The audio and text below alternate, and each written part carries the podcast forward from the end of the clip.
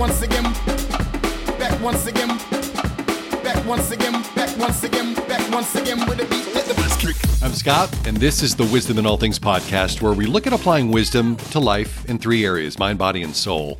And before we get into that, and we will in just a moment, a little bit of homework for you. I know you, you listen, you take copious notes. How dare I throw on something else? But I'd love for you to rate, review, uh, subscribe to the podcast, tell others about the podcast. But I just got to say that before we get into it. On this episode, mastering money so that it doesn't master you. 1 Timothy 6:10 says, "The love of money is the root of all evil. We love it, but it hates us." Why? Because money is a means, not an end. Probably a familiar verse, but think about the last four words of that verse I just read. Root of all evil. If we don't love money, we can avoid a whole lot of bad. In fact, we could swap out the word money for so many things in that verse. The love of the couch, the love of Netflix, the love of peanut butter M&Ms. But here God intentionally and specifically identifies the love of money as the root problem. In his book, The Screwtape Letters, C.S. Lewis writes about a senior demon named Screwtape giving advice to his junior demon Wormwood on how to tempt a human being. Screwtape tells Wormwood that the best way to tempt a human being is to get them to focus on their possessions and wealth. He tells them that once a human being is focused on their possessions, they will become slaves to their desires and will be easy to manipulate. R.C. Sproul describes this verse as warning us against disordered desires and priorities.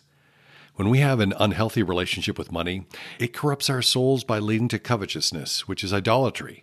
God is displaced from our hearts and replaced with something that does not belong there. Covetousness refers to an excessive or sinful desire for material possessions or things that do not belong to us.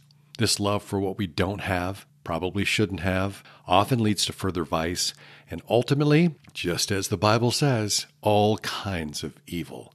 Some aspects of covetousness, according to Scripture, it's A, idolatry. Covetousness is described as idolatry in uh, Colossians uh, 3 5 because it places possessions and wealth above God. It's a form of worshiping created things rather than the Creator. Secondly, it's selfishness. It focuses on fulfilling our own selfish desires rather than caring for others. It violates the command to love your neighbor as yourself in Romans uh, 13:9. It is a lack of commitment. Covetous people are not content with what they have, always wanting more. We can see contentment listed as a virtue in passages like Philippians 4 11 and 12. You can see it in 1 Timothy 6 6 through 8. Fourth, it fuels sin. Sins like theft and idolatry and murder and greed are often motivated by covetous desires. Passages like James 4 1 through 3 and Micah 2 2 show how covetousness leads to deeper sin. And finally, the last key aspect it ignores God's provision. Covetousness indicates a lack of trust in God to provide for our needs. It places faith in material things rather than God. Luke 12 15. We serve whom we love, and money makes a torturous master which is why it should never be given that place in our lives. Matthew 6:24 No one can serve two masters. Either you'll hate the one, love the other, or you'll be devoted to the one and despise the other. You cannot serve both God and money. So if we're not to love it, what are we to do with money? If we love God, then money becomes what it should be, a means, not an end. And then that makes us stewards Biblical stewardship of our finances emphasizes the responsible management of our resources in accordance with God's principles.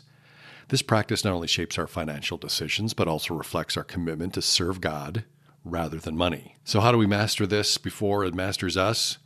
In the article Stewardship 101, Randy Alcorn, founder of Eternal Perspectives Ministries, highlights the fundamental principle of stewardship. He emphasizes that as Christians, we are stewards of God's resources, not owners. See Psalm 24 1. The earth is the Lord's and everything in it, the world and all who live in it. This perspective will fundamentally shift how we handle our possessions.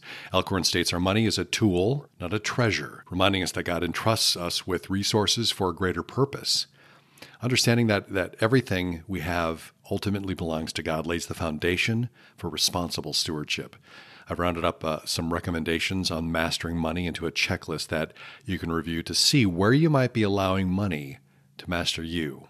First, Acknowledge and confirm ownership. Recognize the fact that God is the ultimate owner of your resources. Check that, His resources. And decide in your heart that everything is His to do with as He pleases. Secondly, develop a giving plan.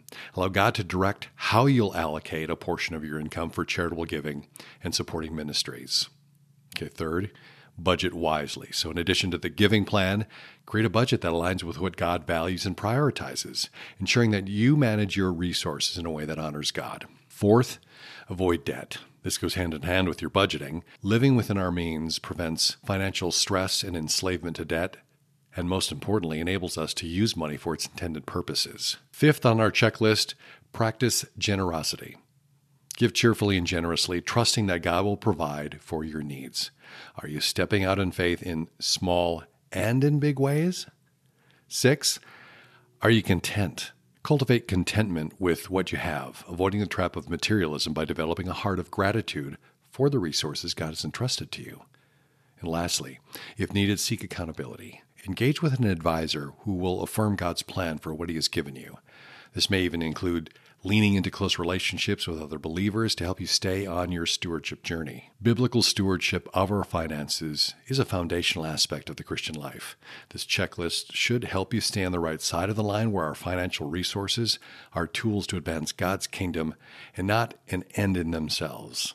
With God as owner, our stewardship allows us to live out our faith in a tangible way, demonstrating our commitment to serve God and not money.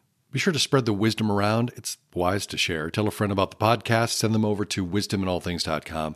Thanks for listening. And please, again, if you can rate, review, or subscribe to the podcast, really, really helpful. And thanks again for listening.